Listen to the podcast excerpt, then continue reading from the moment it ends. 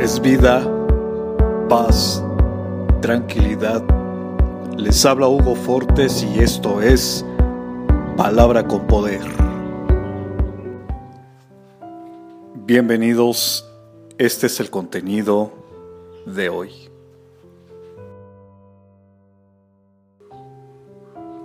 Si Dios es capaz de transformar un carbón en diamante, una semilla en flor, un grano de arena en perla y un gusano en mariposa, ¿qué no hará con aquellos que predestinó para cosas grandes?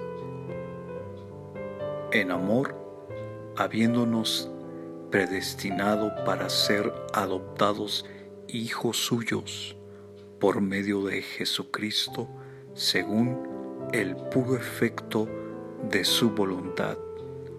Efesios capítulo 1, verso 5.